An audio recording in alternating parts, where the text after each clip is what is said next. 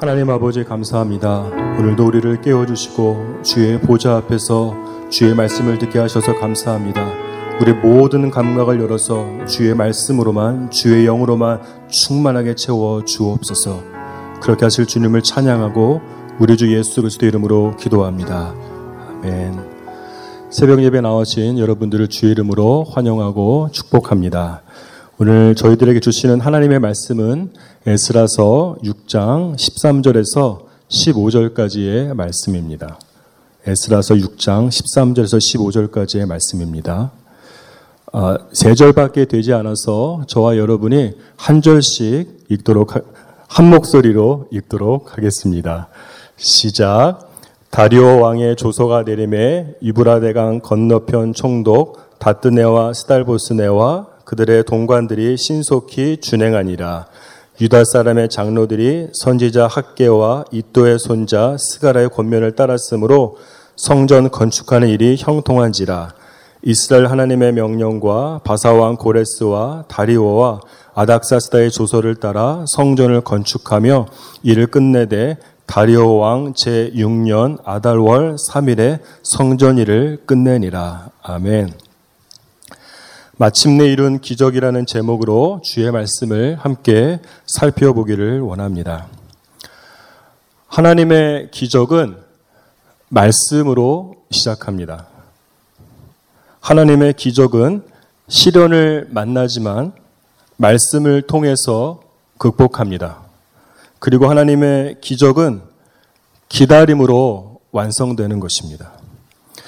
페르시아, 페르시아 왕 고레스의 칙령으로 BC 536년에 예루살렘 성전 공사가 시작되었습니다. 하지만 우리가 아는 것처럼 사마리아 사람들의 방해로 인해서 16년 동안 공사가 중단되었습니다. 그럼에도 불구하고 예루살렘 성전이 BC 516년에 드디어 완공되었습니다.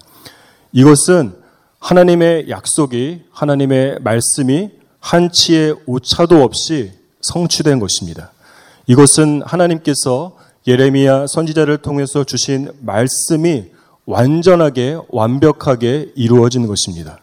여호와께서 이같이 말씀하시니라 바벨론에서 70년이 차면 내가 너희를 돌보고 나의 선한 말을 성취하여 너희를 이곳으로 돌아오게 하리라. 예레미야 29장 10절의 말씀입니다. 예루살렘 성전이 무너진 것이 BC 586년인데 여기에서 70년을 빼면 언제입니까?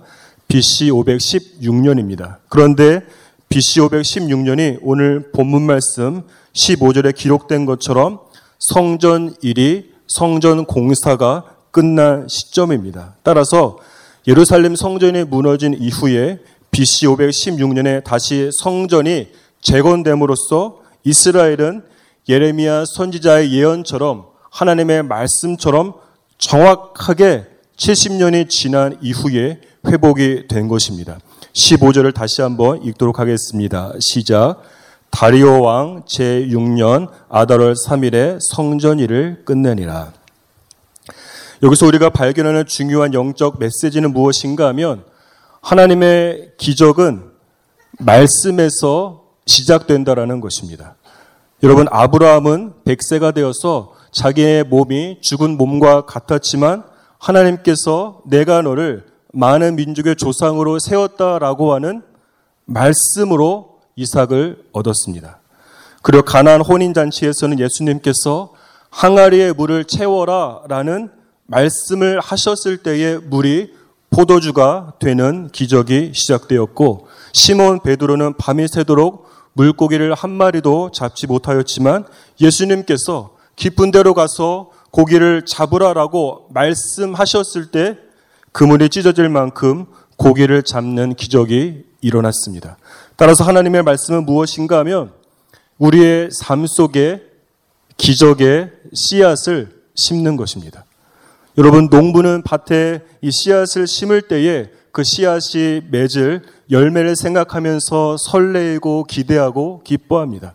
이처럼 하나님께서 우리에게 말씀하실 때에는 그것은 우리의 인생 가운데, 우리의 삶 가운데, 가정과 직장과 모두 영역 가운데에 기적의 씨앗을 심는 것이에요.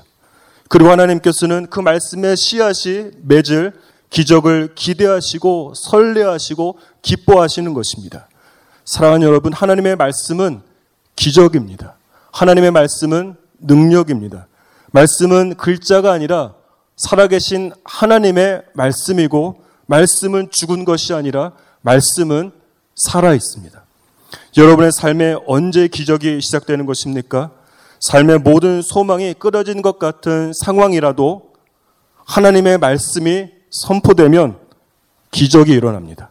이제 내 인생은 내 사업은 내 미래는 끝이라고 자포자기하고 있다고 할지라도 여러분 그 영역에 하나님의 말씀이 들어가면 그 인생의 기적이 시작됩니다. 따라서 평범한 일상 속에서도 여러분의 귀에 들려오는 그 하나님의 말씀을 귀하게 여기십시오. 습관처럼 드리는 예배 속에서도 여러분의 심장을 뛰게 하는 그 하나님의 말씀을 품고 선포하고 기도하십시오.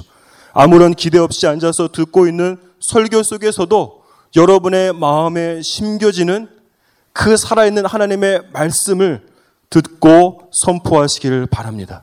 여러분, 그때에 여러분의 무너진 모든 것이 재건되어지는 기적이 여러분의 삶 속에 시작될 것입니다. 사실 이 바벨론에서 예루살렘으로 돌아온 사람들은 이 바벨론에서 안정적인 삶을 다 포기하고 정말 다시는 되돌릴 수 없는 대가를 지불하고 하나님의 말씀 하나만을 붙잡고 돌아온 믿음의 사람들이죠.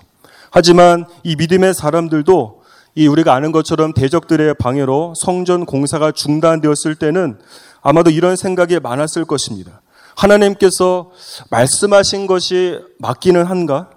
바벨론에서 모든 것을 포기하고 예루살렘에 왔는데 주님께서 약속하신 것이 이루어지지 않는다면 지금까지 내가 들은 것은 무엇이고 내 나의 믿음의 여정은 무엇이고 그렇다면 이제 무엇을 붙잡고 살아야 하는지 등등 하나님의 약속을 의심하게 되었을 것이에요.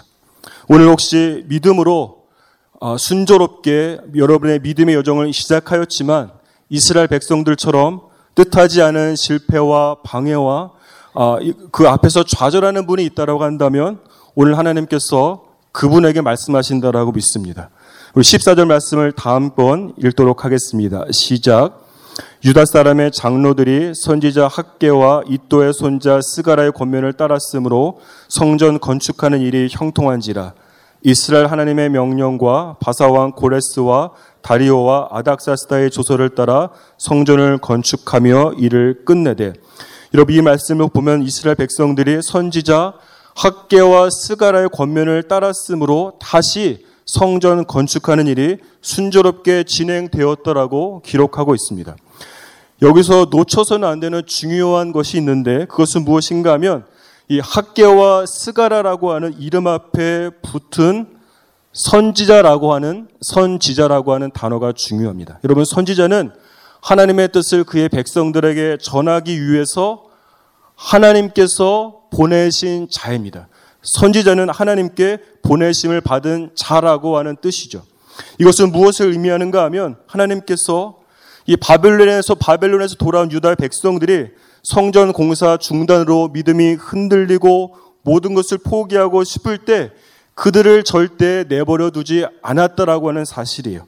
하나님께서 학계와 스가랴 선지자 두 사람을 유다 백성들에게 보내셨고 하나님께서 그들을 직접 그들의 믿음이 연약하고 무너질 때 하나님께서 그들을 찾아가신 것입니다. 사랑하는 여러분, 여러분의 믿음이 바닥을 칠 때, 또 내 믿음이 의심으로 가득 찰 때, 더 이상 믿음의 경주를 할 수 없을 만큼 포기하고 싶을 때에 여러분, 그때 하나님은 여러분을 찾아오십니다. 그때 하나님은 하나님의 사람을, 선지자와 같은 하나님의 사람을 여러분에게 보내십니다.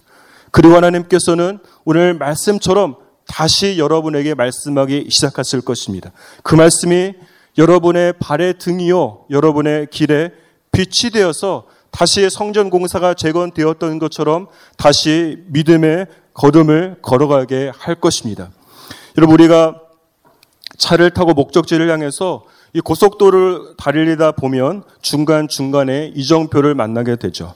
그것을 보면 앞으로 몇 킬로미터를 가야 하고 언제 어느 방향으로 가면 목적지가 나온다라고 하는 것을 알려줌으로써 여행자로 하여금 그 여행을 끝까지 할 수 있게 해주는 것이 이정표라고 하는 겁니다. 이처럼 이 하나님께서는 믿음의 출발은 순조로웠지만 중간에 뜻하지 않은 실패로 좌절하고 있는 유다 백성들에게 이 스가랴와 학계 선지자를 보내셔서 잘 가고 있어.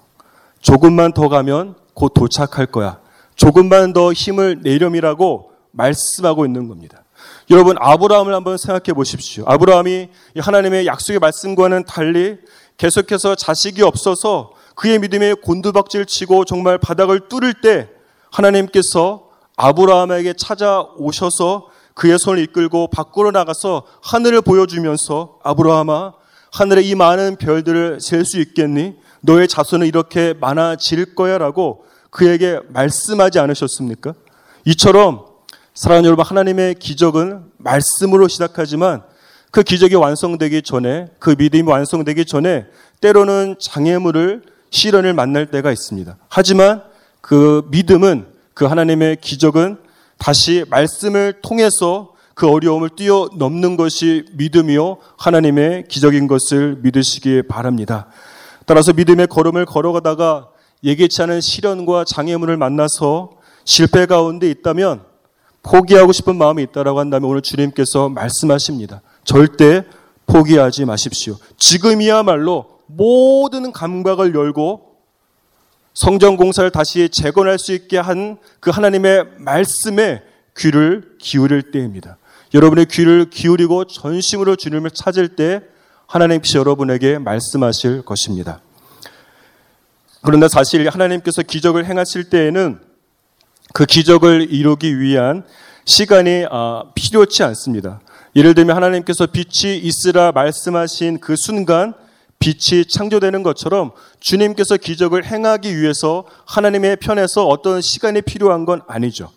예, 그럼에도 불구하고 하나님께서 이 성전 재건 공사를 16년 동안이나 중단하게 하신 이유는 무엇입니까? 그리고 하나님께서 이스라엘 백성들에게 70년이라고 하는 기다림의 시간을 주신 이유가 무엇인가 하는 겁니다. 크게 두 가지 이유가 있는데 첫 번째는 이겁니다. 하나님께서 우리를 찢으시고 우리 믿음의 깊이와 넓이와 높이를 믿음의 믿음의 높이와 넓이와 깊이를 아, 스트레치 시키기 위한 것입니다. 우리 14절 말씀을 다시 한번 읽겠습니다. 시작. 유다 사람의 장로들이 선지자 학계와 이또의 손자 스가라의 권면을 따랐으므로 성전 건축하는 일이 형통한지라 이스라엘 하나님의 명령과 바사왕 고레스와 다리오와 아닥사스다의 조서를 따라 성전을 건축하며 이를 끝내되 여러분 성전 공사가 중단되었을 때 유다 백성들은 크게 이 세 가지 인간적인 생각과 한계에 갇히게 되었을 것인데 첫 번째는 인간적인 두려움입니다. 하나님께서 성전 재건을 약속하셨음에도 불구하고 이 사마리아 일개 사람들의 방해로 공사가 중단되는 것을 보면서 이 유다 사람들은 하나님보다 당장 눈앞에 보이는 사람들이 더 크게 보이고 두려웠을 겁니다. 눈을 감으면 하나님이 보이지만 눈을 뜨면 당장 눈앞에 보이는 이 현실과 사람들 때문에 그들의 믿음이 마구 흔들린 겁니다. 두 번째는 세상적인 세계관입니다.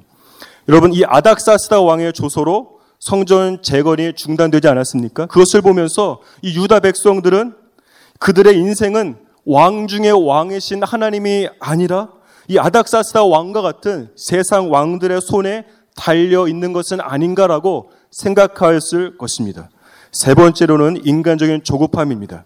유다 백성들은 성전 재건 공사가 16년이나 중단되자 이 70년 후에 이스라엘 백성들을 회복시키겠다라고 하는 이 하나님의 말씀을 신뢰하면서 하나님의 시간에 거하지 못하는 인간적인 조급함을 가지면서 하나님을 의심하고 원망했을 것인데 여러분 14절 전반부에 보시면 어떻게 말씀하고 있는가 하면 유다의 장로들이 선지자들의 권면을 따랐기 때문에 권면을 따랐기 때문에 성전 건축하는 일이 형통하게 되었다라고 말씀하고 있습니다. 이 한국어 성경에 보면 권면을 따랐으므로라고 기록되어 있는데 여러분 이 부분을 영어로 자세히 살펴보면 이 따랐으므로 이 단어가 통하여 무엇을 통과하여라고 하는 의미의 이 전치사 through가 사용되고 있습니다. 그것은 무엇을 말하는가 하면 유다 백성들이 성전 건축을 중단했다가 다시 시작하게 된 것은 그들이 선지자를 통해서 주어진 하나님의 말씀을 through했기 때문에 주님의 말씀을 통과했기 때문이라고 할 수 있는데 말씀을 통과했다라고 하는 것은 무엇인가 하면 이런 겁니다. 하나님의 말씀이 우리의 인간적인 생각을 찢는 겁니다. 하나님의 말씀이 나의 인간적인 한계를 찢는 겁니다. 하나님의 말씀이 우리의 인간적인 믿음을 찢는 것입니다. 그리고 우리의 생각 대신 하나님의 생각으로 채우는 것이고 우리의 한계가 아니라 하나님의 무한한 능력을 바라보게 하는 것이고 우리의 인간적인 믿음이 아니라 하나님의 말씀의 능력을 신뢰하게, 신뢰하게 하는 겁니다. 이것이 우리가 말씀을 통과할 때에 우리에게 일어나는 일입니다. 여러분 이것은 또한 우리의 인간적인 영성, 내 생각과 내 방법과 나의 고집을 찢는 시간이기 때문에 말씀을 통과하는 시간이기 때문에 고통스럽습니다. 굉장히 아픕니다. 포기하고 싶습니다. 하지만 이렇게 고통스럽고 아프고 나의 영성이 찢어질 때에 우리의 영성이 그때야 비로소 3차원에서 4차원으로 들어가고 우리의 믿음의 영적인 스트레치와 영적인 업그레이드가 있는 것을 믿으시기 바랍니다. 여러분의 삶 가운데 여러분의 믿음에 갇히지 않고 주님의 사이즈의 믿음의 크기로 스트레치되는 일들이 일어나기를 주님의 이름으로 축복합니다. 그리고 두 번째로 하나님께서 인간의 이 기대를 깨고 16년 동안이나 성전 공사를 중단시키고 70년이라는 기다림의 시간을 통해서 이스라엘을 회복하신 이유는 무엇인가 하면 그것은 하나님께서는 이 물리적인 성전 재건이 중요한 목적이 아니라 그것보다도 이스라엘 백성들을 성전으로 만드신 것이 목적이기 때문에 16년의 성전 공사 재건의 중단과 70년이라고 하는 기다림의 시간을 그들에게 허락하신 거예요. 여러분, 시간은 하나님께 속한 것이요. 시간은 하나님의 주권 사항입니다. 그리고 우리가 이 모든 인간들이 하나님의 성전으로 만들어지는데 필요한 시간은 내 생각과 내 스케줄과 나의 이성이 아니라 오직 지혜로우신 하나님께서만이 아시기 때문에 따라서 우리가 하나님 앞에 왜 70년인가? 1년이 아니고 2년이 아니고 왜 70년인가라고 주님 앞에 질문할 수는 없는 겁니다. 그리고 하나님께서 이때쯤이면 내 삶에 역사하셔서 어, 역사하셔서 기적을 보여주셔야 하는데 아무런 일도 일어나지 않습니까? 여러분의 삶 가운데 하나님께서 특별 새벽 기도 이후에 이제는 기적을 베푸셔야 하는 타이밍인데 그런 기대를 가지고 있는데 오히려 상황이 악화되어지고 나빠만 지고 있습니까? 여러분 그 이유가 무엇이겠습니까? 여러 가지 이유가 있을 수 있지만 그리고 주님께서 당장이라도 여러분의 삶에 기적을 행하실 수 있지만 지금 이 기다림의 시간은 무엇인가 하면 먼저 여러분을 그 기적을 담을 수 있는 축복의 그릇으로 하나님의 성전으로 만드는 시간임을 믿으시기 바랍니다. 여러분 성경의 수많은 인물들이 이 기다림이라고 하는 이, 수, 이 수단을 통해서 성령께서 거하시고 성령께 압도되고 성령께서 이끌어가는 성전으로 모든 사람들이 지어져 갔습니다. 그리고 기다림을 통해서 그들의 믿음을 완성했죠. 여러분 아브라함은 기다릴 수 없는 중에 25년을 기다려서 100세에 이삭을 얻었습니다. 그리고 이삭을 하나님께 번제로 드리는 또 믿음의 조상과 믿음의 스트레치가 그의 삶 가운데 있었죠. 야곱은 14년의 기다림 끝에 사랑하는 라헬을 얻었고 이스라엘 12지파의 조상이 되었습니다. 요셉은 또 어떻습니까? 어둠의 긴 터널 속에서 13년이라는 시간 속에서 애굽의 총리가 되었습니다. 모세는 왕궁에서 40년 그리고 광야에서 40년을 기다려서 출애굽의 리더로 하나님께서 사용하셨습니다. 여러분 이 세상에서 가장 향기로운 향수는 이 발칸 산맥의 장미에서 나온다고 합니다. 그런데 이 향수 이 제조업자들은 이 발칸 산맥의 장미를 가장 어둡고 고통스럽고 추운 이 자정 12시에서 새벽 2시 사이에 딴다라고 하는 겁니다. 그 이유는 무엇인가 하면 가장 어두운 한밤 중에 장미가 가장 향기로운 향기를 내뿜기 때문이라고 하는 거예요. 이것을 생각해 보면 우리의 인간의 생각이 찢어지고 내 기대가 무너지고 내 한계를 넘어서는 그 기다림의 기다림이라는 시간이 우리에게 가장 어둡고 고통스럽고 아픈 순간일 수 있지만 바로 그때 우리가 성령께서 거하시는 하나님의 성전으로 만들어지는 시간임을 바라보시기를 바랍니다. 바로 그때 우리가 이 세상 어디에서도 찾아볼 수 없고 이 세상 어디에서도 구입할 수 없는 그리스도의 향기로 만들어지는 정말 존귀한 시간인 것을 믿으시기 바랍니다. 기다림의 시간은 낭비하는 시간이 아니요 여러분을 축복의 그릇으로 하나님의 성전으로 만들어가는 그리스도 향기를 내뿜는 주님의 사람으로 만들어가는 그 시간인 것을 믿으시기를 바랍니다. 그러한 축복 여러분들의 있기를 주님의 이름으로 축복합니다. 기도하겠습니다. 하나님 아버지 감사합니다. 우리의 모든 감각을 열어서 주님 앞에 나아갑니다. 오늘 선포되는 말씀처럼 주님의 기적의 말씀에서 시작된다 주께서 선포해 주셨는데 그 말씀을 듣기를 원하오니 우리의 문을 활짝 여시고 우리에게 말씀하여 주시옵소서. 그렇게 하실 주님 찬양하고 우리 주 예수의 이름으로 기도합니다.